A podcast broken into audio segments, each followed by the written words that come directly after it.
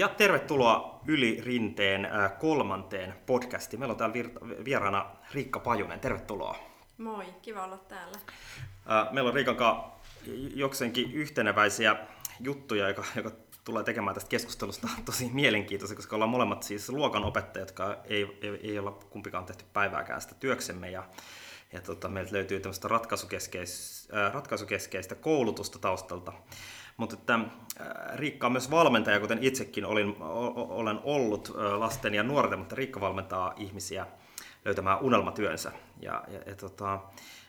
Sä oot lähtenyt rekrytoijasta uravalmentajaksi ja sitten sä oot perustanut valmentajayrityksen, joka on jo niin monivuotinen, että voidaan sanoa, että sä olet siis onnistunut perustamaan siis toimivan yrityksen. Onneksi olkoon. Kiitos.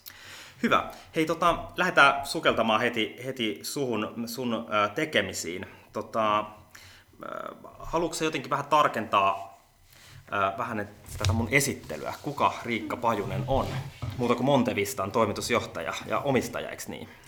Joo, no mä haluaisin oikeastaan se pääasia on se, että mä oon onnellisen työelämän rakentaja. Se on mun kutsumus ja elämäntehtävä, että mä haluan auttaa jokaista ihmistä löytämään sen niin kuin vahvuutensa ja intohimonsa työelämässä. Ja sit mä oon varmasti Suomen kokeneimpia uravalmentajia ja auttanut tuhansia ihmisiä löytämään oman unelmatyönsä. Ja siitä mä saan mun kiksit mun työssä, kun mä näen, että ihmiset menee rohkeasti omaan suuntaansa ja semmoiseen juttuun, mikä oikeasti sykähdyttää. Ja oman tämän elämän tehtäväni suorastaan, niin mä löysin mun sapattivapaan aikana reilu 10 vuotta sitten maailman ympäri matkalla. Ja se on niinku sellainen, mitä mä tänä päivänä oon. Ja sit mä oon 6-vuotiaan tytön äiti. Se on toinen erittäin tärkeä elämän tehtäväni. No se kuulostaa siltä. Ja siitä ei voi oikein irtisanoutua siitä hommasta. Vaikeinakaan päivinä. Joo.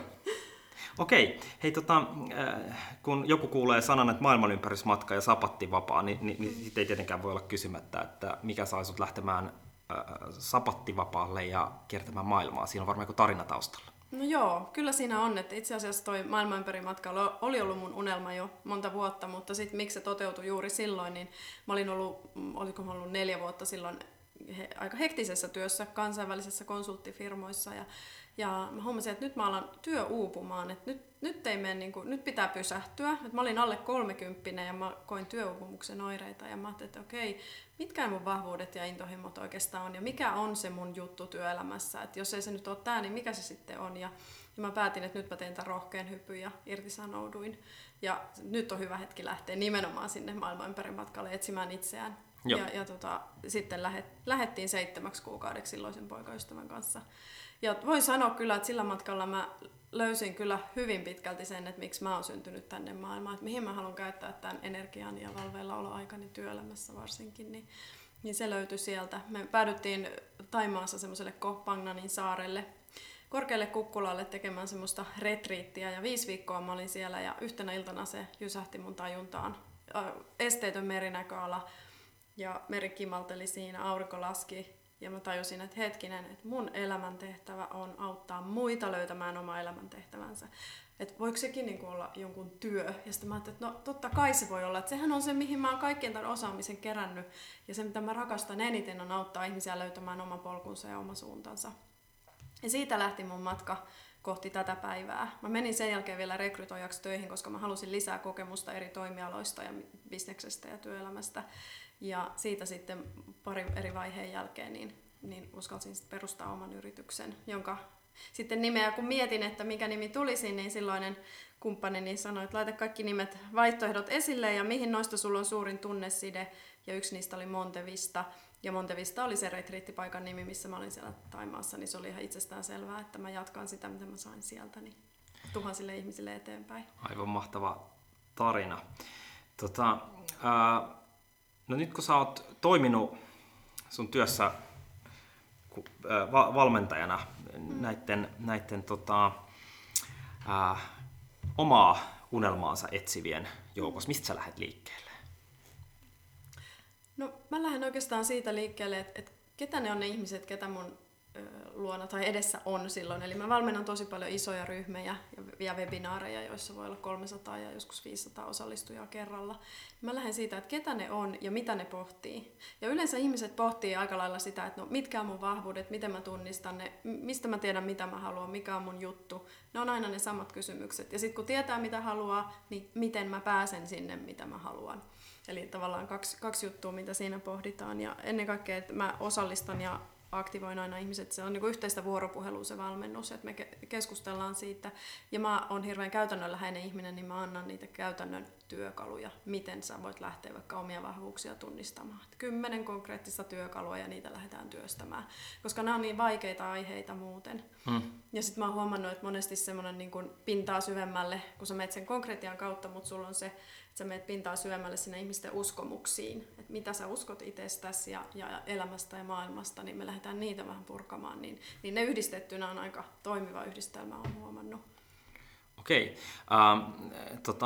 Jos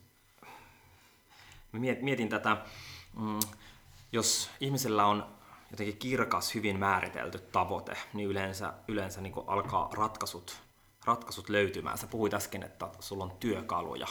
Kuvaile vähän, että miten ihmiset alkaa löytämään itselleen tärkeitä asioita, siis jotka on niin laadukkaasti määritelty, jotka alkaa saamaan aikaiseksi.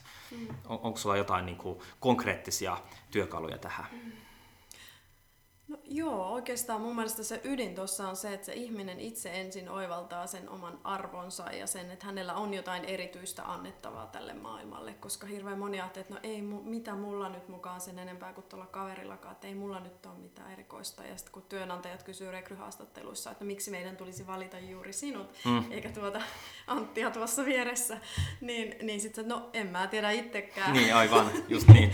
Eli just se, että saada se ihminen itse oivaltamaan, että sä oot niinku uniikki, ainutlaatuinen. Maailmassa on 7 miljardia ihmistä, about, vain yksi sinä. Ja sulla on ihan ainutlaatuiset omat vahvuudet, persoona, elämänkokemus, toiveet, unelmat, potentiaali, sun lahjat, kaikki. Eli auttaa näkemään se oma potentiaali. Se on niinku se tärkeä. Just niin. Alright. Okei, mennään takaisin vielä tähän yritysmaailmaan, palataan vielä valmentamiseen. Miten, kun sä päätit perustaa tämän yrityksen, miksi sä päätit perustaa oman yrityksen, etkä ne mennyt johonkin valmennusyritykseen? Mähän olin 2 vuotta valmennusyrityksessä, tai itse asiassa 3 vuotta valmennusyrityksessä, uudessakin eri. Ja miksi sitten oma, niin mä huomasin, että mä haluan keskittyä vaan siihen, mitä mä eniten rakastan ja missä mä oon parhaimmillani, eli missä mulla on eniten annettavaa ihmisille. Koska monesti eri yrityksissä palkkatöissä tietenkin väistämättä joutuu tekemään asioita, jotka ei innosta ja joissa ei itse asiassa ole edes hirveän hyvä. Niin mä tavallaan halusin tehdä puhtaammin, vapaammin sitä, luoda sellaisia palveluita työnhakijoille, mitä mä koen, että niinku tarvitaan. Ja sitten mä halusin minimoida kaiken byrokratian, hallinnon ja kaikki globaalit prosessit ja muut, mitä tulee organisaatiomaailmasta monesti sivutuotteena. Just niin. Eli semmoinen oma tapa tehdä. Joo. Pelottiko? Totta kai. Todellakin pelotti, vaikka mä oon tämmönen aika rohkea ihminen ollut aina, mutta se ei sitä kato. Se oli iso hyppy siirtyä ja mä en tiedä olisinko mä uskaltanut tehdä sitä niin määrätietoisesti ilman mun silloisen kumppanin, lapseni isän, kiitos Hessulle edelleen, niin kannustusta. Hän sanoi, että hei, mikä sua estää, että eihän sulla ole mitään, miksi sä et pärjäisi yrittäjänä. Ja sitten mulla tuli totta kai selkäytimistä nämä pelot, että no en mä osaa kirjanpitoa eikä mua edes kiinnosta kirjanpitoa, mistä asiakkaita, kaikki siis, en mä osaa tehdä edes nettisivuja ja jne. No sitten mä listasin ne kaikki asiat, mitkä mua siinä pelotti ja katsoin, että no ihan on kaikki oma ihminen, jonka intohimo on tehdä nettisivuja, jonka intohimo on tehdä kirjanpitoa, että näähän saa kaikki käytännössä ulkoistettua ja näin. Kyllä mä siis, mä oon aina uskonut siihen, että kun sä oot oikealla asialla ja sä teet sun sydämestä juttuja, niin se hyvä tulee, se onnistuminen tulee perässä ja sitten ennen pitkään rahakin, että sillä saa sitten vielä elätettyä itsensä, kun sä teet oikeista syistä asioita. Eikä sen takia, että joku muu teki ja mä haluan seurata sen jalanjälkiä, vaan että hei, tää on mun juttu. Joo. No sit mä oikeastaan niinku pohjustan tätä, miksi tää kiinnostaa. Mua kiinnostaa se, että tämä mun podcastini, joka teemme nyt 3. jaksoa, niin se on saanut vajaan 300 kuulijaa, joista todennäköisesti useita kuulijoita on sellainen, jotka on ehkä kuunnellut sen useita kertoja niin, että se on jäänyt kesken ja mä oon saanut vähän lisää kuulijoita. Miten se tämmöinen uravalmentaja ja menestynyt yrittäjä osaa sanoa, että miten tämmöinen lähtee niin kuin lentoon? Eli näitä kuulijoita olisikin niin kuin tuhansia. Itse asiassa tämä kysymys liittyy siihen, että sä pelkäsit, että mistä sä saat ne asiakkaat. Eli miten sä niin kuin onnistuit myymään sun yrityksen idistä? No mä mietin sitä ja sinuna miettisin myös sitä, että ketkä ne on ne ihmiset, jotka tarvii tämmöistä. Mihin tarpeeseen tämä tulee ja kenelle. Että sen kohderyhmän saisi mahdollisimman tarkkaan niin kuin määriteltyä. Ja sitten missä ne ihmiset on ja missä ne vaikka tuolla somessa on, mitkä on ne kanavat ja näin, että mihin tätä voi linkittää, koska tällaisia tosi moni tykkää kuunnella tämmöisiä, kun vaan löytää ne tuolta jostain. Ja sitten se, että sulla, jos sä ajattelet, että sä otat vaikka 3 tai 5 avainsanaa, mitkä kuvaa sitä, mitä sä haluat tehdä, mistä tämä podcasti kertoo. Ja sit sä niitä samoja avainsanoja viljelet mahdollisesti sun blogissa, mahdollisesti sun omilla nettisivuilla, jos perustat sellaiset, en tiedä onko sulla jo sellaiset, mutta se sama tulee eri kanavista, se viesti. Niin semmoinen fokusointi ja keskittyminen. Tämän kanssa mä oon itse nimittäin kamppaillut suorastaan tämän 8 vuoden aikana, kun mä oon niin innostunut niin monesta asiasta. Ja tiedän, että mulla on kohtalotovereita. Niin sitten se keskittyminen johonkin teemaan, niin se on auttanut mua ihan hirveästi, että mä oon keskittynyt nyt tähän ura- ja työnhaku, unelmatyö, vahvuudet, intohimot. Tää on niinku nyt se mun ydin. Ja tän ympärille mulla on kans unelmissa perustaa oma podcasti ihan kohta. Okei. Okay. Onnen siihen projekti eka kuulija on jo löytynyt, mutta sitten tuosta niinku valmentamisesta vielä lisää. Tämä on vähän nyt yleinen ja laaja kysymys, mutta että millainen valmentaminen toimii sun mielestä? Tai oikeastaan varmaan monenlainen valmentaminen voi toimia, mutta millainen sellainen valmentaminen, mitä sä teet, sä oot huomannut, että toimii? Coachaava, semmoinen, että ne ihmiset itse luo sitä tilannetta mun kanssa. Että semmoinen edestäpäin luennointi toimii tosi harvoissa tilanteissa, missä mä oon ollut. Vaikka mä oon 600 henkilöä edessä Finlandia-talolla, niin mä keskustelen niiden ihmisten kanssa koko ajan siellä. Eli semmoinen, että mä pääsen niiden ihon alle, että mitä ne oikeasti miettii, mitkä on ne huolet ja pelot siellä ja mitä mä pystyn siinä auttaa. Koska silloin kaikilla on helppoa ja kivaa, kun tietää mitä haluaa ja näin. Mutta sitten kun on ne pelot ja huolet, niin niihin mä haluaisin päästä niinku käsiksi. Että semmoinen, että osallistaa ihmisiä ja saa ne itse oivaltamaan sen oman tekemisen kautta. Ja sitten se, että ryhmävalmennuksissa mä pistän ihmiset opettamaan niitä asioita toinen toisilleen.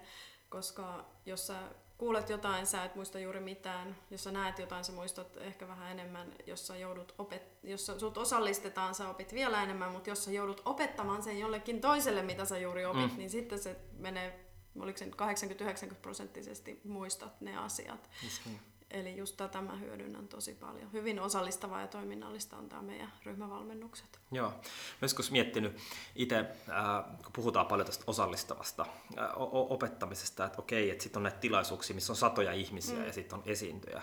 Mä sain semmoisen ihan mielettömän kokemuksen yliopistolla, jossa olin jo istunut useita sellaisia luentoja, jossa oli, no niihin auditoreihin nyt ei ehkä mahtunut kuin 200 ihmistä, mutta kuitenkin, että oli 100-200 ihmistä paikalla ja olin kauhean yllättynyt, että kasvatustieteellisen laitoksen opettajat, niin ne oli niin tosi surkeita pedagogisilla ratkaisuilla, mutta sitten yhtäkkiä oma professorini Kirsti Lonka tuli sinne eteen, meitä oli 200, se oli aivan tupaten täynnä, koska hänen maineensa oli sen kaltainen, että kannattaa hänen luennoillaan käydä ja ymmärsin heti miksi, että se 1,5 tunnin koulutus oli niin, että sinne avattiin isolle seinälle PowerPoint, joka olikin tyhjä. Eli ei alkanutkaan mikään slideshow, vaan se oli tyhjä.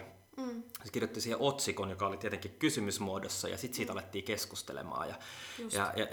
Kädet alkoi nousemaan, ja ihmiset muuttui niinku aktiiviseksi. Ja ne, jotka on vähän ujompia, niin ne osallistu siihen silti, koska ne ikään kuin, kun siellä on kysymys siellä taululla, niin sähän ikään kuin jo vastaat siellä, sä alat niinku osallistumaan, ja sitten sä kuulet niinku sun vertaisryhmän niinku kommentteja ääneen, joita se Kirsti Lonka kirjoitti jatkuvasti sinne seinälle meidän näkyviin, jolloin ensimmäiseen kysymykseen yhtäkkiä opiskelijat olivat tuottaneet niin kuin ratkaisun. Ja sitten ne ikään kuin niiden vastausten laatu parani koko ajan, koska Kirsti heitti lisää kysymyksiä peliin sen saman kysymyksen alle, joka sai meidät lisää miettimään, päästiin koko ajan seuraavalle tasolle. Ja jotenkin tuntuu, että me yhdessä, kaikki opiskelijat, jotka siinä oltiin niin kuin ihan täpinöissämme, niin päästiin uudelle tasolle. Yhtäkkiä mä ymmärsin, että 200 ihmiselle voi tehdä osallistavan. Niin kuin, että musta tuntuu, että mä olin ihan puhki sen niin kuin jälkeen, vaikka mä en ollut sanonut niin kuin mitään, koska mä olin niin osallistunut siihen. Kyllä. Joo. Tossa on niin kuin loistava esimerkki ja tarina. Mä muistan Kirstin hyvin omilta opiskeluajalta myöskin. Ja toi, että tulee niin paljon eri näkökulmia ja se ryhmän viisaus tulee siihen yhteiseen pöytään. Koska oli ryhmä mikä tahansa mun edessä, niin mä todella katon niitä ylöspäin niitä ihmisiä aina. Et tässä salissa on niin paljon viisautta, että miten mä mietin aina, että miten mä saan maksimoitua sen yhteiseen käyttöön. Just niin. Ja sen takia just nämä pienporinat ja yhteisporinat ja niiden koonti jotenkin näppärästi, jos on vähän aikaa käytössä, niin pitää olla aika tehokas niissä fasilitointimenetelmissä kyllä, mutta siinä on tietty tullut rutiinia. Sitten jos on koko päivän valmennus, niin siinä ehtii luoda jo aika paljon kaikenlaista kyllä. sen ryhmän aikana. Ja silloin nimenomaan se ryhmät sitoutuu niihin juttuihin, varsinkin jos on työyhteisö. Me itse tehtiin nämä, me luotiin nämä. Ei ollut se Riikka, joka tuli meille luennoimaan nämä asiat. Just niin. No mitä sä oot mieltä sitten tämmöisestä Jari Sarasvuo-tyyppisestä, joka puhuu paljon siitä, että se niinku ikään kuin sen tyyli niinku on tämmöinen, että se pyrkii olemaan tosi yllätyksellinen, koska sillä tavalla saa niinku ikään kuin mielen liikkeelle. Että sä oot yllätyksellinen ja toisaalta sä myöskin niinku ajat ihmiset transsitilaan, eli ikään kuin sä väsytät ne, jotta ne niinku ikään kuin muuttuvat rohkeammiksi, kun ne defenssit jäävät pois. Miltä se susta kuulostaa? Ja oot sä kokenut tämän tyyppistä koulutusta? On ollut itsekin totta kai osallistunut hänen ja monen muunkin vastaavan koulutukseen ulkomailla varsinkin, niin mun mielestä hänenlaisia tarvitaan, niin kuin tarvitaan kaiken muunlaisiakin valmentajia. Eli siis tarvitaan ihmisiä, jotka vähän provosoi ja esittää räväkkäämpää mielipidettä. Ja niin kuin tällaisilla on monesti sitten ne seuraajat ja vihaajat. Ja, just mutta niin. Toisaalta monet niistä vihaajistakin kuitenkin sit salaa kuuntelee sitä aamulenkkiä siellä joka kerta, kun se ilmestyy. Just vaikka niin. Tarvitaan mun mielestä niin kuin kantaa ottavia valmentajia. Sillähän se muutos syntyy, että saadaan niin kuin esiin erilaisia mielipiteitä. Ja mä itse rakastan tosi paljon sellaisia tilanteita, että mä oon ryhmän edessä ja joku sanoo, että hei, ei tää voi olla näin. Kritiikin, vastalauseen, kysymyksen, niin silloin mä jotenkin aina, että jes, onneksi toi sanoton ääneen, koska nyt me päästään pohtimaan tätä eri näkökulmasta. Just niin. Joo, no ihania hetkiä siis. Me opitaan taas jotain, mä opin jotain uutta. Joo, ja se tunnelma sähköistyy niin paljon, että tuntuu, että kaikki alkaa nojaa niin kuin eteenpäin. Ja sitä ei todellakaan kannata sammuttaa jollain ylimielisellä, niin kuin, että minä olen nyt tehnyt tätä 20 vuotta. Ja, puhutaan tuosta tauolla. Joo, jotain tämmöistä, vaan siihen täytyy niin kuin tarttua, että vau, että tosi makeeta.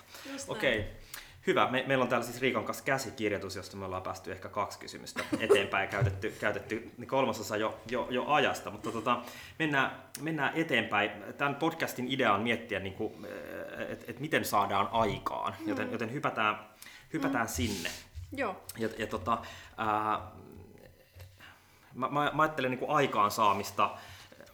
Ikään kuin mun oma slogani on, että onni on tehdä ja nimenomaan siis semmoista tekemistä, joka on merkityksellistä ja aikaansaavaa. Ja siksi se on mun mielestä tosi tärkeää. Millainen on, aloitetaan vähän kauempaa, millainen on hyvä päivä, millainen on hyvä Riikan päivä? Siinä tulee huomioitua keho, mieli ja sielu. Eli keho tarkoittaa sitä, että hyvät yöunet. En enää pysty vetämään muutaman tunnin yöunilla yhtään mitään, eli ehkä joskus silloin 20 vuotta sitten pysty tekemään sen. Eli kulmakivi kaikille hyvinvoinnille on laadukkaat yöunet, siitä mä en tingi. Ja sitten mulla on se, että aamuliikunta, se saa mut niinku, se on hyvä päivä, kun mä oon tehnyt sen ja en ihan joka päivä tee, mutta melkein joka päivä teen jotain. Eli nyt kun on talvi, niin mä käyn hiihtämässä. Mä heitän mun tytön eskariin ja käyn Leppävaarassa hiihtämässä tunnin ja sitten mä aloitan duunit. Eli silloin on niin eri vireystila nimenomaan siellä kehossa. Ja sitten vedenjuonti pitää mut. Mulla ei ole ikinä jano, mutta mä joutun opettelemaan juomaan vettä, koska me tarvitaan, kun me tehdään luovaa työtä, niin me tarvitaan paljon vettä. Et siinä on niinku se keho. Ja mieli on sitten se, että selkeät tavoitteet sille päivälle, mitä mä oon tekemässä. Mulla on tämmöinen 5+5 sääntö itselläni, että aamulla 5 minsaa. Mikä on tämän päivän tärkeimmät prioriteetit, nimenomaan mitä mä haluan saada aikaan, ei se mitä mä haluan tehdä, vaan mitä mä haluan lopputuloksena saada aikaan. Ja sitten 5 minuuttia ennen kuin mä lopetan duunit ja lähdin hakemaan sitä lasta eskarista, niin mitä mä tein? Sitten mä saan sen tyydytyksen, että hei, mä sain aikaan. Mulla oli 4 tavoitetta ja mä tein niistä 3,5. Jes, tai mä tein niistä 4. Ja toi yksi siirtyy niin kuin seuraavalle päivälle, jos en saanut jotain tehtyä. Mutta sitten tulee se olo, että niin kuin mä pystyn palkita itteeni, että hei, mä olin aikaansaava. Koska tietotyössä meillä asiantuntijoilla, niin mehän tehdään hullulailla päivän mittaan. Ja sitten niin kuin joku kysyy, että mitä sä oot tehnyt, en mä tiedä, hirveä kiire ollut koko päivän. Mm. Eli mulla tää 5+5 sääntö pelastaa sen, että mulla on hyvä fiilis siitä, mä teen. Jos mä unohdan sen jonain päivänä tehdä, niitäkin päiviä tietenkin on, niin sit mulla on heti kaoottisempi olo. Mulla on semmoinen olo, että unohdinkohan mä jotain, mitä mä sain oikein aikaa. Mä tajun ton täysin ton tunteen, vähän samantyyppinen tekniikka. Ja jos tosiaan jää valitsematta päivän tärkeimmät tehtävät, niin myöskin itsellä tuntuu, että se päivä oikeastaan päätyi ikinä. Että sitten hakee lapsen päiväkodista ja tuntuu, että mieli edelleen niin kuin pyörii sen työpäivän osalta ja vähän niin kuin syyllistää, että onkohan nyt oikeasti tehty kaikki, kun ei ole voinut vetää viivan yli niiden just vaikka 3,5. Ja sitten nuoli siitä, että on seuraavana päivänä jatkaa tästä, että ei hätää, tämä on prosessista. Toi on niinku selkeys siinä, että mitä sä oot tekemässä ja miksi. Ja se sielu mulla tulee vielä siitä, että mä teen asioita, jotka on mun niin kun se kutsumus. Et kun mä teen sitä, mitä mä rakastan, niin sit mun sielu on siinä täysillä mukana. Mä oon silloin paljon luovempi ja mä oon innostunut siitä. Mä pääsen flow-tilaan helposti. Mutta anna se olla niinä päivinä, kun mulla on edessä 2 kuukauden matkalaskut ja kirjanpito. Kuitenkin yrittäjänä joutuu niitäkin tehdä. Vaikka on kuinka ulkoistanut kaiken mahdollisen, niin ei kulje kukaan. Ei kulje. Silloin mä joudun oikeasti luomaan itselleni unelmatyöympäristöä, että mä hankin mun lempisuklaat ja lempiteet ja pistän kynttilän ja siivoon mun työpöydän ja kaikki tää, että nyt mä pystyn niinku, nyt mulla on lempimusa soi. Just niin. Että mä pystyn oikein, mä joudun psyykkaan itteni siihen, että mä pääsen siihen vireeseen. No mut sulla kasvaa siellä hyvin 6-vuotias pikkuhiljaa sitten sun matkalaskujen kirjoittajaksi. Se on hyvä kesätyö. Mitä sä sanot sitten, joudun hyppäämään edelleen nyt valmennukseen, se kiinnostaa mun nyt ihan älyttömästi. Mutta, niin muakin. Joo, mä huomaan. Niin kun sanotaan, että kun lähdet yrittäjäksi, niin sulla on sun intohimo ja sitten maailman tarve, ja sitten kun ne kohtaa, niin sitten siinä on niinku jackpot. No näinhän ei niinku tietysti aina ole, että sulla saattaa olla niinku intohimona sellainen asia, että sun täytyy olla niinku todella taitavaa, että sä saat käännettyä sen niinku ikään kuin maailman tarpeeksi. Mikä sun ohjeus on sille ihmisille, jolla on niinku intohimona joku sellainen asia, jota mistä ei voi mitenkään saada niinku ikään kuin palkkaa? Onko se niinku, että no missä sun olisi kiva kuulla, mikä sellainen on. Mulle niin, näitä on haastettu tässä matkan varrella. Ja sä oot aina löytänyt, niinku, että se sun idea on niinku ikään kuin, että vaikka se epäilyttää, niin sit vaan niinku katsomalla tiettyä kulmaa, niin se löytyisi. Kyllä, ja sitten muokkaamalla sitä pikkasen. Eli jos tollainen heitetään mulle ryhmävalmennuksessa, niin jos mulla ei sillä sekunnilla tule itsellä mieleen, niin niillä ryhmäläisillä tulee 10 ideoita mieleen. Niin kuka tarvitsee tuota ja miten sitä voisi lähteä viemään eteenpäin. Mutta tämä on nyt tosi mahtavaa, koska nyt mä pystyn haastamaan sua, koska sua on haastettu näistä tuhansia kertoja, mutta entä sitten, kun tämä yhteiskunta tarvitsee siivoojia ja sit niitä ei välttämättä löydy niin paljon, niitä tarvitaan ihan valtavasti. Ei löydy niitä ihmisiä, joiden ikään kuin intohimo se niin kuin on, mutta me tarvitaan niitä kuitenkin. Kuulutko niihin ihmisiin, jotka sanoo, että kaikkien pitäisi tehdä sitä työtä, joka on niin kuin se intohimo, koska säkin lähdit niin kuin ikään kuin ensin etsimään itsellesi ja nyt sä otat kaikkia muita. Mitä sä ajattelet tälle yhteiskunnallisesti tästä? Miten tämä on niin kuin haastava niin kuin tilanne niin kuin ikään kuin ohjeena kaikille ihmisille? Joo. Hyvä, kun otit ton esiin, koska mä aina sanon myös, että kaikkeen ei tarvitse mieltää sitä kutsumukseksi tai elämäntehtäväksi. Se on hirveän juhlallisen kuuloinen sana mun mielestä, ennen kuin sen on itse kokenut omassa joka solussaan, että se on löytynyt. Mutta siis sehän riittää, että se on mielekäs työ. Joillekin se on keikka, joillekin duuni, joillekin työ, joillekin ammatti, joillekin ura ja sitten on elämäntehtävä. Eli kaikkia tarvitaan, mutta se, että se olisi mielekästä jollain lailla. Eli se, että miten saadaan vaikka just hyviä siivoojia, niin mun mielestä ensinnäkin se arvostuksen nosto. Kyllä. Koko juttuun. Mehän ei kukaan pärjätä ilman tätä ammattikuntaa. Niin se on niinku ensimmäinen asia, että he itse oppisivat arvostaa itseään ja ole ylpeitä siitä, että voi vitsit, mä teen tärkeää työtä. Ja sitten taas niitä pystytään taas niinku valmentaa ja kouluttaa tällaisia asioita, että miten sä viihdyt työssä paremmin ja mikä siinä on hyvää ja mitkä sun vahvuudet on siinä. Eli se näkökulman muutos, ratkaisukeskeisyydessä tiedät hyvin, että näkökulman muutoksella saadaan niin kuin huikeita muutoksia aikaiseksi. Joo, ja itse tuossa just mietin tuossa sun tarinan aikana, että väänsin 2 vuotta sellaista halliprojektia. Työnantajani rakennutti 1,5 miljoonan jalkapallohallin, joka projektina oli mun vedettävissä, ja nyt kasvatustieteilijä yhtäkkiä tämmöisessä niin kuin ikään kuin suurta rahoitusta tarvitsevasta valtavassa niin kuin tekniikkaa ikään kuin ympäristössä ja sitten niin kuin vielä niin kuin neuvottelemassa tiukkoja neuvotteluja kansainvälisen yrityksen kanssa ja eihän se ollut kivaa, mutta siinä piti vaan kääntää niin kuin näkökulmaa, että itse asiassa mä toteutin edelleen mun elämäntehtäväni, joka on niin kuin lasten ja nuorten ikään kuin hyvinvointi. Ja siihen yksi jalkapallohalli, joka tuottaa niin ikään kuin tuhansia tunteja vuodessa, lisää liikuntatilaa, liikkumistilaa ja varsinkin talvella niin kuin merkittävä paikka, kun pääsee pelaamaan jalkapalloa. Niin se sai niin kuin nousemaan joka päivä niin kuin virkeänä ja innoissaan kohti sitä haastetta. Mutta oli se toki kyllä aika kuluttava projekti myöskin, koska se oli ikään kuin jatkuvasti epämukavuusalueella. Mutta sen jakso painaa, koska tiesi, että tällä on joku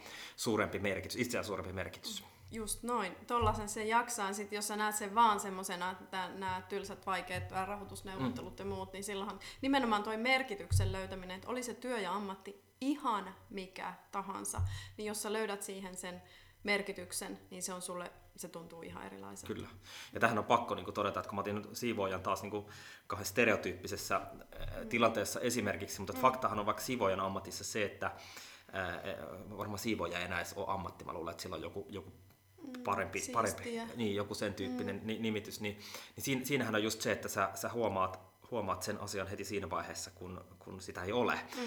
Vaikkapa on niin kuin siivous lopetettu jossain kohdassa, niin sitähän sen niin kuin huomaa. Eli se on täysin niin kuin elintärkeä juttu meille. Ja toivottavasti ne, jotka tekevät sitä työkseen, ymmärtävät, että se on aivan valtavaa.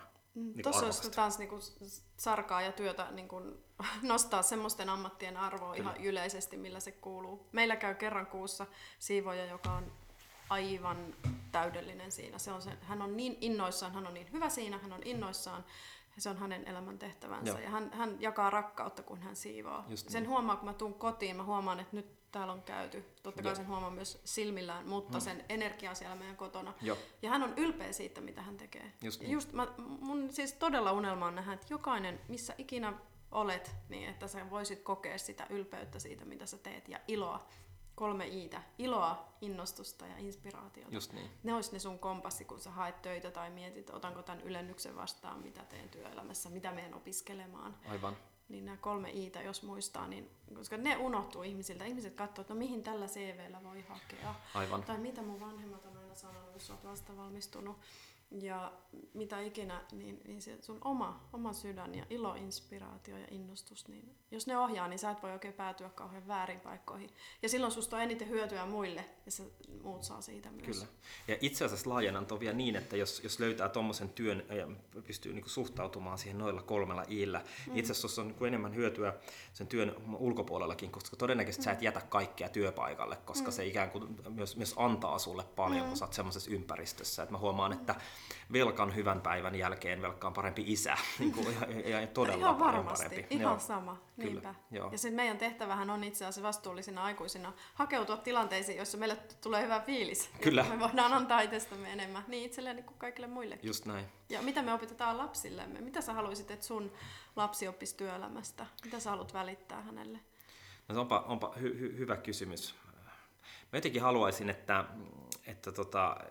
nimenomaan siis sellaista, että se työn tekeminen on tietyllä tavalla niin kuin palvelua, teet se koska tahansa, ikään kuin että sen palvelun niin kuin se näkökulma siitä, että tekee toisille merkityksellisiä asioita on ja että se on se ylpeyden aihe, että mitä enemmän olet hyödyksi muille, niin sen niin kuin parempi, koska se itse asiassa sataa sulle. Et töihin ei mentäisi siksi pelkästään, että siitä saa niin kuin elannon. Et se on ehkä itselle, koska nyt alkaa niin kuin vihloa heti sydämessä, koska ton toi mun lapseni saa tällä hetkellä, mutta et miten se saisi, niin kuin, kun on puolittainen yksinhuoltaja, niin se ei esimerkiksi ikinä näe, kun sen isä lähtee niin kuin urheilemaan. Koska nämä kaikki esimerkit on niin kuin tosi tärkeitä. Et olisi niin kuin kiva, että se olisi tuossa sohvalla ja mä laitan lenkkareet jalkaan ja se ymmärtää, että joka päivä käydään niin kuin tyyliin lenkillä. Niin. Joo. Niin vähän samaa siihen työelämään. Pistätte kuntopiirin seuraavan kerran, kun hän tulee, niin yhteinen kuntopiiri tänne sun. Totta, joo. Se muuten aina kun rupeaa tuossa matolla jumppaamaan, niin se alkaa siinä vieressä väsää jotain omaa. Ja nykyään vähän niin kuin itse asiassa huono lomaltunut, kun itse välillä unohtaa sen, kun töissä paljon ja tekee vielä kotonakin siinä läppärillä hommia, niin lapsi alkaa niin kuin se laittaa tuohon sekkarin pyörimään ja tekee 2 minuuttia jotain aivan hölmöä liikettä, mutta se tekee 2 minuuttia ja sitten se tulee, eikä siis sano mitään, mutta sitten kun se tulee 2 minuutin päästä, kun se kello soittaa, niin näyttää mulle, että tein 2 minuuttia jumppaa juuri, koska mä teen aina niin, että kello pyörimään, että tietty aika, tietty liiketyyli, niin hän on nyt napannut sen. Että kuinka suuri on, niin mikä esimerkki.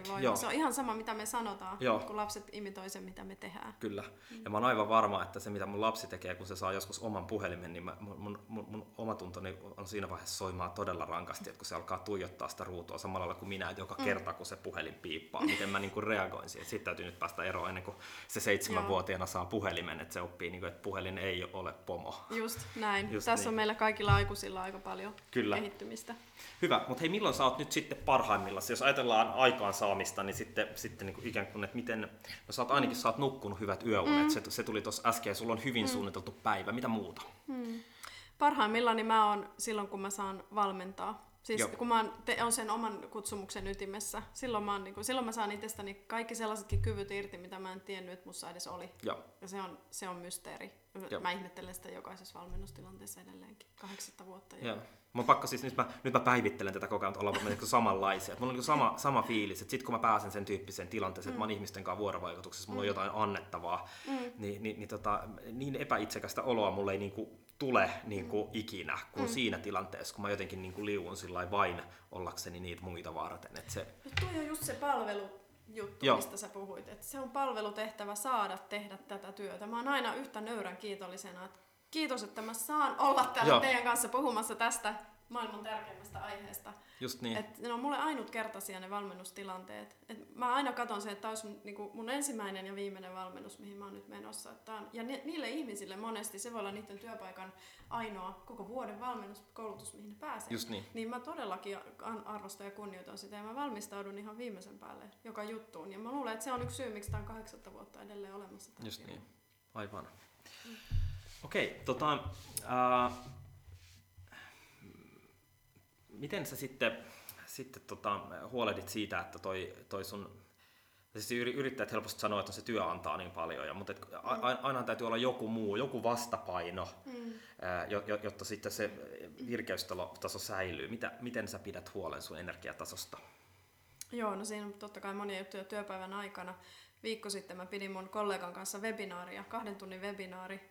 Hän naureskeli mulle just, että oot sä kyllä ihmetyyppi, kun tulee 3 minuutin tauko, niin meikä vetää sinne täydet taukojumpat kehiin. Ja hän tulee jostain teekupin kanssa, niin mä oon ties missä asennossa siellä huoneessa, kun on linjat suljettuna 3 minuuttia. Et se on sellaista jatkuvaa, mutta totta kai sitten niin kuin hyvät ihmissuhteet, inspiraattorit mun omassa elämässä ja mun rakkaat harrastukset. Mä harrastan tanssia. Lattareita, batsataa, salsaa, tämmöisiä. Ja sitten mä hiihdän ja ulkoilen ja on paljon luonnossa. Niin ne on niitä, miten mun vireistila säilyy. Et totta kai, jos mulla on sellaisia viikkoja, että mä en ole ehtinyt sinne metsään tai joogatunnille tai tanssimaan, niin kyllä se heti huomaa, että on niinku astetta nuutuneempi olo. Joo. Ja se pakottaa mut hyvällä tavalla niinku pitämään yllä niitä harrastuksia. Nyt kun tyttö on jo 6, niin nyt on ihan erilaista taas sitten näitä omia harrastuksia aktivoida. Joo. No jos vielä siihen aikaansaamiseen, niin kuin ikään kuin nyt me ollaan niin kuin mietitty, että missä tilanteessa ja mistä sä löydät energiaa, miten sä säilytät sen sun energiaa. Jos mennään vielä niin kuin pienempään juttuun, että sä oot kirjoittanut sen sun aamun 5 minuutin aikana sen sun ykköstavoitteen. Mikä saa sut niin kuin lähteä tekemään sitä? Mikä saa sut liikkeelle? No siinä yleensä on niitä asioita, mitä mä oon tietysti itse valinnut, koska mä oon yrittäjä, eli ne on edes kirjanpitopäivä, mutta siihenkin mä oon coachannut itseni ja osaan psyykata itteni nykyään niin kuin kerrankin.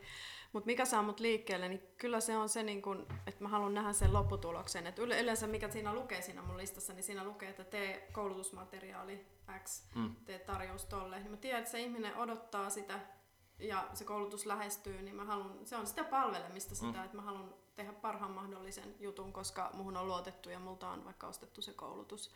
Niin kyllä se on aika nöyryys, mikä pistää tekemään sen. Mutta totta kai sit se, että ne on myös tosi innostavia juttuja. Ja mä pyrinkin, että mun listalla on vaan innostavia juttuja. Jos siellä ei ole vaikka joku rekisteriselosteen päivittäminen nettisivuille, niin mä pyrin delegoimaan sen. Joo. Mä yritän tehdä niin vähän semmoista, mikä mua ei innosta kuin mahdollista. Joo. All right. Hyvä.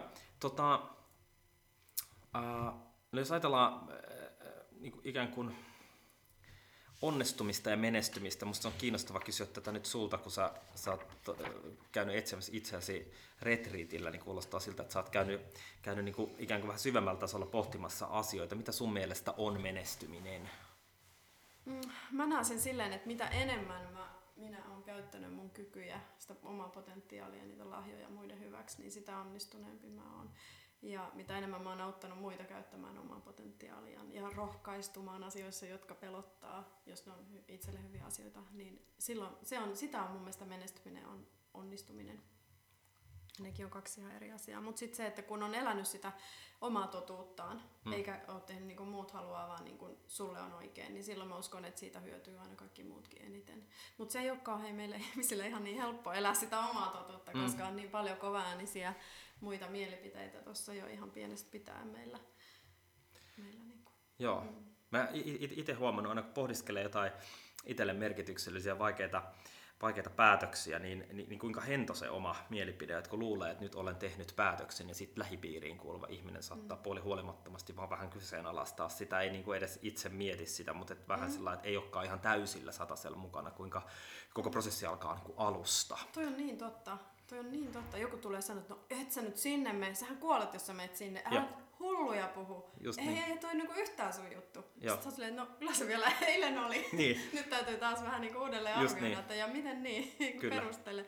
Ja sitten jo kyllä just näin, että mitä läheisempi, tärkeämpi ihminen se on, mitä suurempi vaikutusvalta hänellä on, niin kyllä. Kyllä, ja se täytyy aina niinku ikään kuin läheisenä vaikuttajana myös muistaa.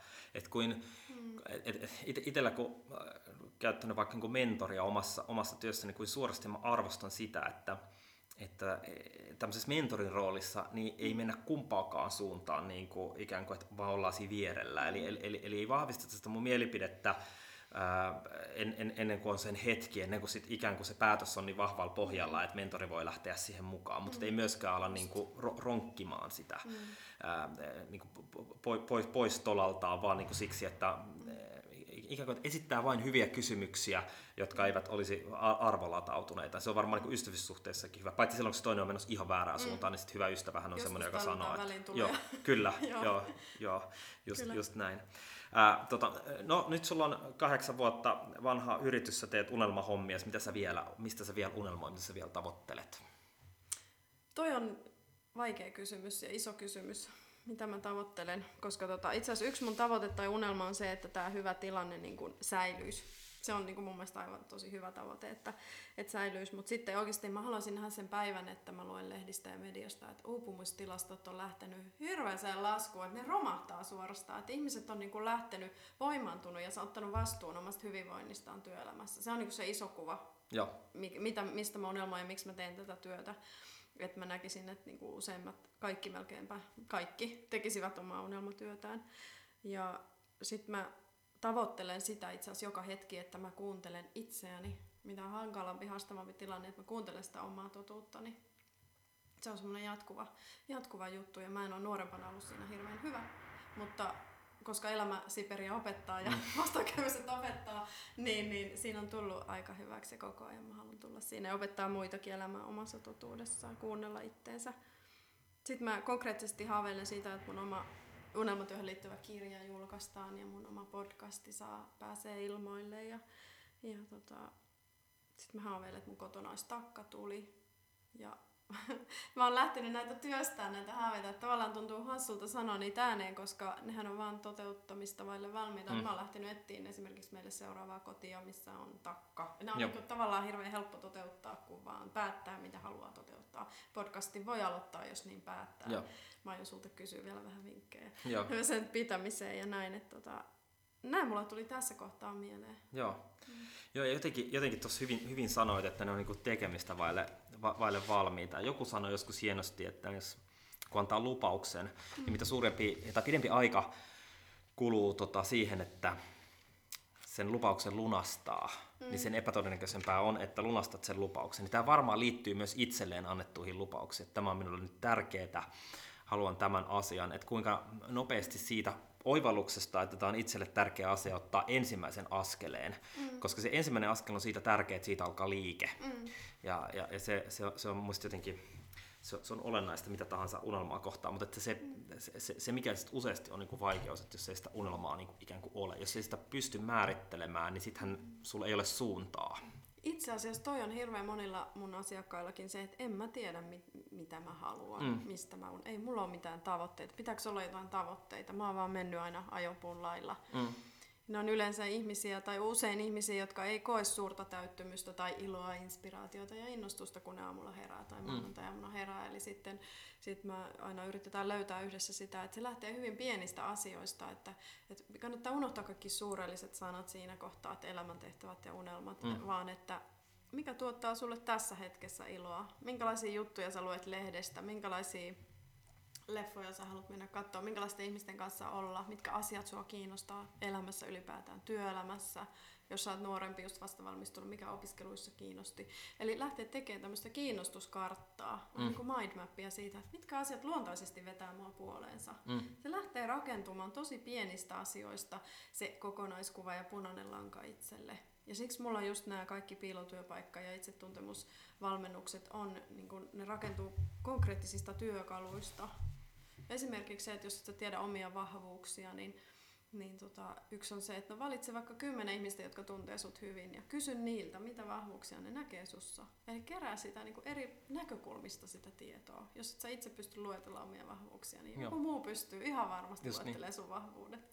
Ja tuossa on kiinnostavaa toi, että jos lähtee etsimään omasta arjestaan niitä asioita, jotka tuottaa iloa, suurimmalla osalla meistä kuitenkin joka tapauksessa me osataan elää elämäämme niin, että me tehdään jotain, joka tuottaa meidän iloa. Mutta sitten kun sä pääsetkin yhdistämään sen, että et miten tämä voisi liittyä sun työhön, niin se voi olla asia, jota kukaan ei ole, tai siis useat eivät ole koskaan tehneet, eli ne eivät yhdistä iloa ja inspiraatiota ja työtä. Niin kuin ikään kuin eihän töissä saa olla kivaa, niin. Siis herrajasta, ei se ole nauttimista varten. Just niin. Me ollaan opittu ihan uskomattomaan tällaiseen niin kuin tiettyyn, kaikki meidän sanalaskut ja tämä perimä, niin se on tietynlaisen kuvan antanut meille, millaista sen pitää olla. Niin. Ensin työ, sitten huvi. Kyllä onni on se, onnen kätkeköön. Joo. Kärsi, kirkkaimman kruunun saat. Just niin. Joka kuuseen kurkottaa, se katajaan kapsahtaa. Toi varapuun Mikko Sjögrönillä on tästä hyvä muunnos, varmaan monista muistakin. Olisi kiva Mikon kanssa joskus parrailla, että käännetään kaikki sanalaskut uudenlaisiksi. Mutta siis se, että joka kuuseen ei kurkota, elää katajapensaassa lopun ikäänsä. Just niin. Eli me voidaan muuttaa maailmaa jokainen yksitellen päättämällä, että me ei eletä enää siinä vanhassa maailmassa, vaan me voidaan nähdä mahdollisuuksia. Ja me saadaan nauttia tästä elämästä. Lapset tietää sen aivan loistavasti. Kaikki, joilla lapsia, tietää sen, että kaiken ydin on se, että oliko se kivaa vai ei. Mä hain Minttua päiväkodista aikanaan vuosi sitten ja hän kysyi multa, millainen työpäivä sulla oli. Ja mä sanoin, että no oli aikamoinen palaveripäivä, että 4 kokousta putkeen ja menin 5:05 sinne hakemaan häntä. Ja hän pysäytti mut, katsoi silmiin ja sanoi, että joo, mutta oliko sulla äiti kivaa? Niin, joo. Se on se kaiken ydin. Just niin. Miten me unohdetaan se työelämässä aina välillä, että me niinku, että kun kaikki muutkin on stressaantuneita, niin no mäkin on, tämähän on ihan normaalia ja vain kiireinen ihminen voi näyttää jotenkin tehokkaalta.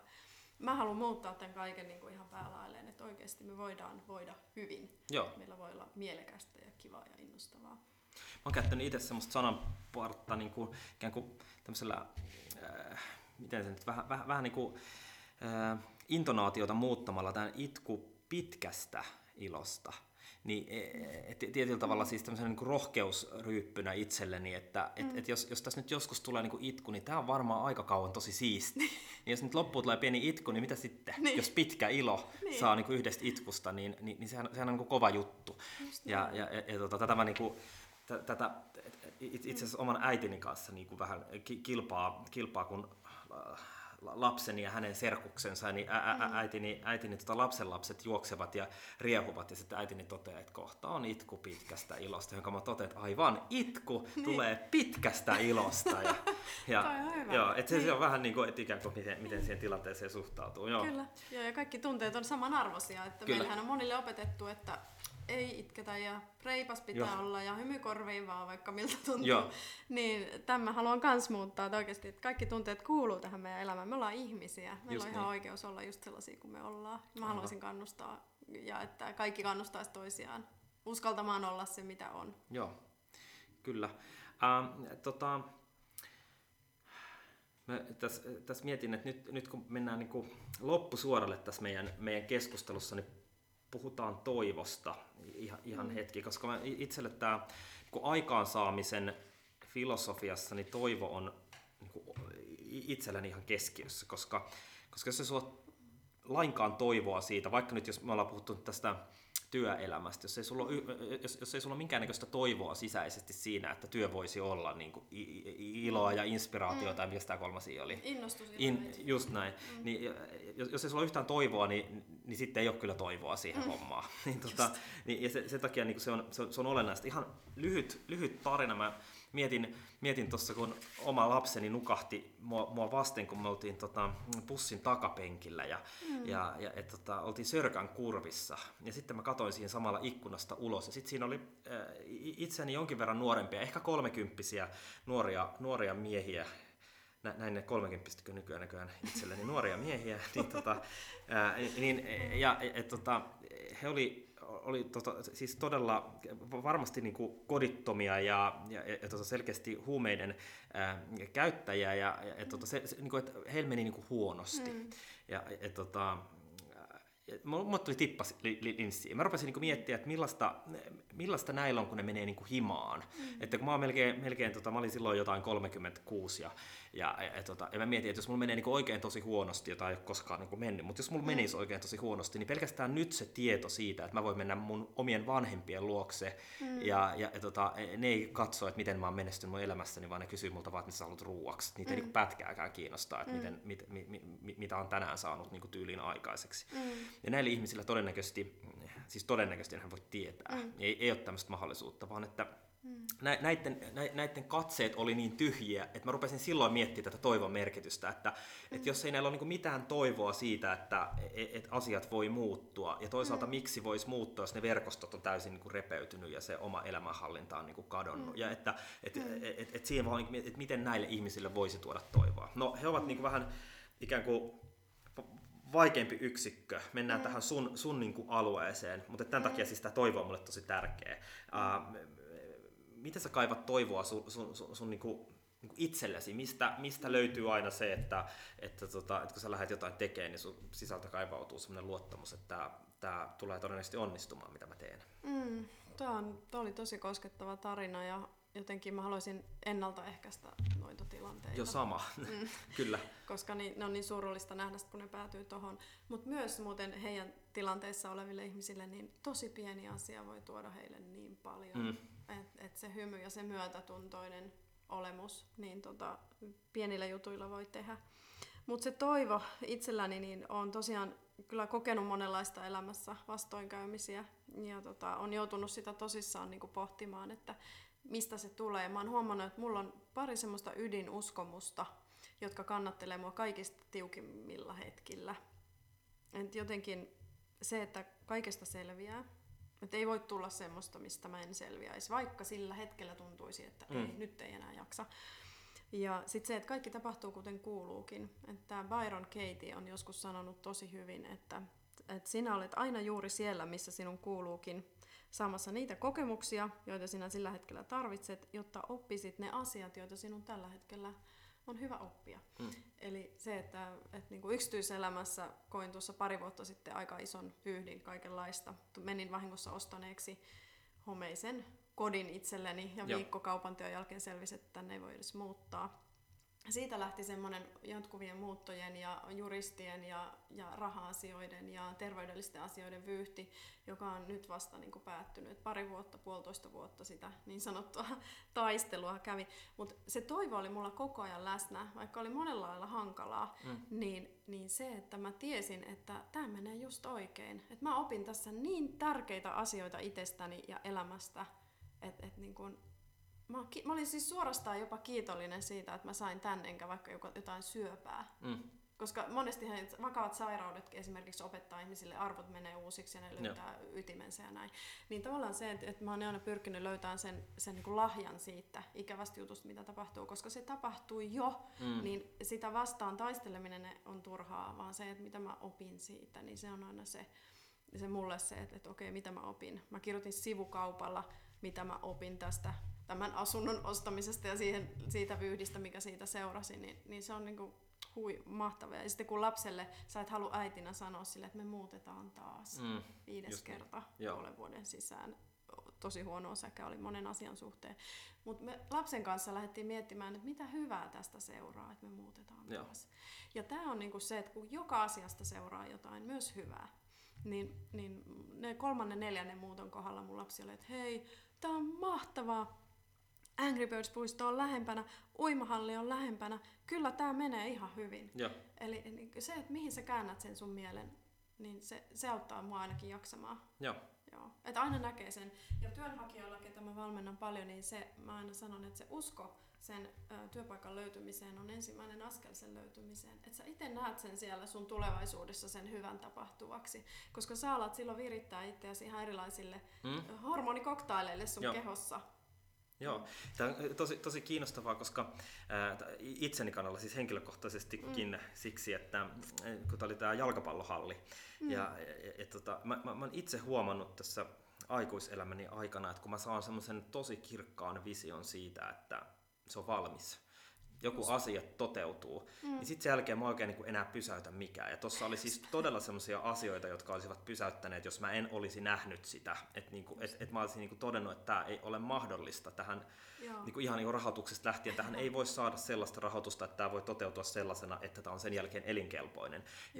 Mutta kun mä olin nähnyt sen valmiina, niin mä en voinut lopettaa. Ja sitten mä löysin ne ratkaisut. Ja mikä parasta, niin sitten se kyllä näytti myös valmiina siltä, miltä se niissä omissa kuvitelmissaan niin vähintäänkin näytti. Se oli niin kuin siisti niin kuin kokemus. Joo, kyllä. Ja tämä oli niin kuin eka kerta. Ja mä niin kuin tajusin heti, että nyt mä näin sen.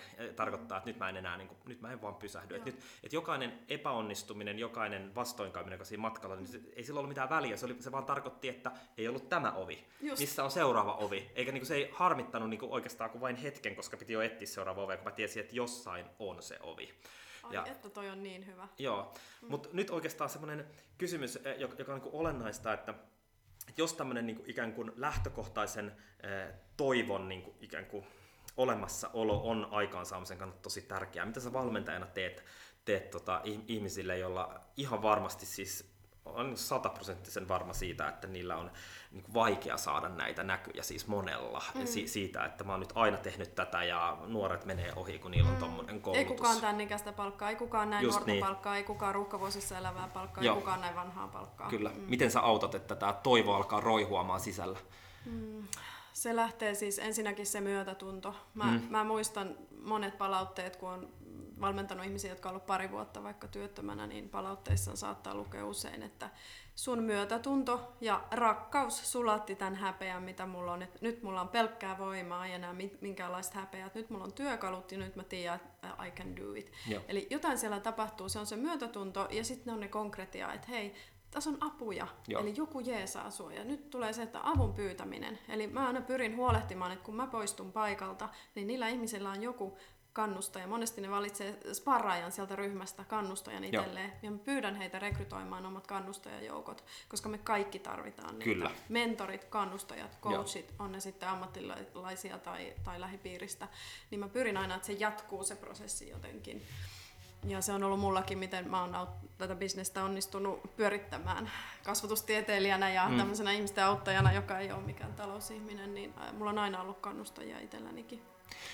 Tuossa kiinnostava yksityiskohta on se, että IFK Göteborg, Euroopan huipun tuossa 90-luvulla saavuttanut jalkapalloseura, kävi luennoimassa joku heidän valmennusjohtajansa Suomessa tuossa 2000-luvun alussa, kun oli intohimoinen valmentaja, jalkapallovalmentaja, ja he olivat tehneet semmoisen tutkimuksen, että mikä yhdistää huipulle niin kuin päässeitä urheilijoita. Mistä löytyy se, että voidaan niin kuin todeta, että nämä ominaisuudet vievät sinut huipulle. Ja ne oli niin kuin kaivannut ja oli löytynyt vain yksi niin kuin konkreettinen tulos. Ja se tulos oli just toi. Eli jokaisella huipulle päässeellä ihmisellä oli vähintään yksi aikuinen, joka luotti niihin, joka niin kuin seurasi siinä rinnalla. Kylmät väreet. Joo, ja se herätti myös mut, että kuinka niin kuin valtavan tärkeää niin kuin ihmiseläimelle on siis se, että se sillä tavalla on lauma-eläin, että mitään et saavuta niin kuin yksin. Ja isoimmat tarinat syntyy niin, että joku on niin kuin uskonut siihen suun. Ikään kuin se toivo, niin se on niin kuin laajempi asia kuin pelkästään mikä se sun sisällä roihuava toivo on, vaan se on itse asiassa kahden ihmisen tai useamman ihmisen välillä roihuava semmoinen niin kuin ikään kuin, joka sit, jota voimaa sä voit käyttää.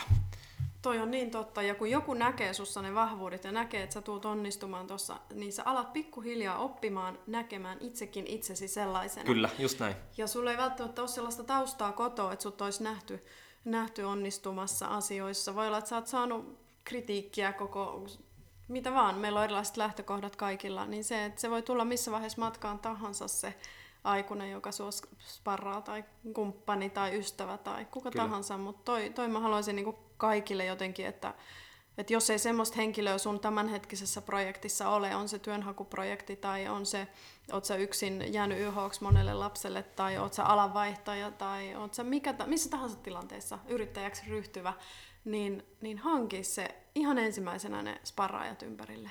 Ihan vaikka omasta tuttavapiiristä. Just niin. Ja sitten jos siihen tulee sellainen olo, että ei vaan ole, niin nyt mä oon huomannut tuossa, kun on erilaisissa Facebook-kirppisryhmissä, niin nyt joulun alla joku lähetti jossain Facebook-ryhmässä, nyt ei tule kovin tarkkaa määritelmää, kun enää muista, niin laitto että on just muuttanut tänne ja ihan yksin on muuttanut, eikä ole ketään, niin kuin, ja olisi kiva vaikka jonkun kanssa leipoa joulutorttuja tyyliin, niin se varmaan saa joku 40 vastausta, että tervetuloa meille niin kuin käymään. Eli joku ihminen, joka osaa pyytää apua, ja sitten on niin kuin valtava määrä ihmisiä, jotka haluaa niin kuin auttaa. 99,9% ihmisistä haluaa Kyllä. heti auttaa. Just ne niin. kokee sen niin kuin kunniatehtävänä Kyllä. saada auttaa. Just niin. Ja siinä on se pieni ele, että sä laitat sinne Facebook-ryhmään sen viestin. Joo. Ja just toissapäivänä haastateltiin, baana.fi on semmoinen sivusto, missä niinku oli introverteille verkostoitumisvinkkejä ja näin, niin siinä oli se, että niinku, jos et sä osaa joko soittaa ja menee käymään, niin laita sinne someen. Niin sä voit tehdä monella tavalla just sitä. Niin. Verkostoituminen ei ole vaan niinku sitä. Verkostoituminen sanana vähän mun mielestä huono jopa, että se on tutustumista ja luottamuksen niinku rakentamista. Kyllä, just niin. Joo. Että sä et vaan niinku hanki itsellesi hyödyllisiä kiintopisteitä niin verkkoosi, vaan itse asiassa merkittäviä ihmissuhteita, joiden kanssa. Kyllä, ja Joo. ihmiset haluaa auttaa. Ja se on aivan, mä liikutun aina, kun mä näen, että joku pyyteettömästi auttaa toista ihmistä, vaikka hän ei olisi edes pyytänyt apua, ja jos onkin pyytänyt apua, niin se on ihan käsittämätöntä, mikä voima meissä ihmisissä on. Toi oli niin hyvä toi sun esimerkki, että 40 halusi tulla joulutorttuja leipomaan, kun Kyllä. se menee just noin. Niinpä. Kun sun pitää vaan uskaltaa se pieni niin kun käski nostaa sieltä. Kyllä. Ja se on itse asiassa onnellisuusteko, kun pyytää ihmisiltä apua, koska ihan siis akateemisten tutkimusten mukaan niin eniten onnellisuutta lisäävä asia on olla hyödyksi toisille. Ja jos sä annat niin mahdollisuuden jonkun auttaa sua, niin se pääsee onnellistumaan. Kyllä. Hyvä. Hei, sitten mulla on podcastista niin aina sama kysymys kaikille lopuksi. Mikä on sun mielestä olisi tärkein oppi, jonka sä haluaisit antaa itsellesi, kun sinä olit lapsi, niin kuin nyt tällä sun nykyisellä viisaudella, niin mitä sä olisit halunnut kuulla lapsena? Minkä ohjeen? Tämä on ihana kysymys. Mä sanoisin, että kaiken onnellisuuden ydin on itsensä arvostaminen ja hyväksyminen sellaisen kuin on. Maailma on täynnä ihania asioita ja sulla on rajaton potentiaali tehdä mitä sä haluat, kunhan sä kuuntelet omaa sisintä ja omaa totuutta ja sun sydän ohjaa sut aina oikeaan paikkaan. Onko tää sun viesti sun omalle lapselle? On se myös sitä. Joo, kyllä. Joo. Kyllä. Hyvä. Ihanaa, kiitos kun olit tässä podcastissa. Olipa mahtavaa keskustella kanssasi. Kuten myös, Antti, kiitos, että sain tulla. Yes.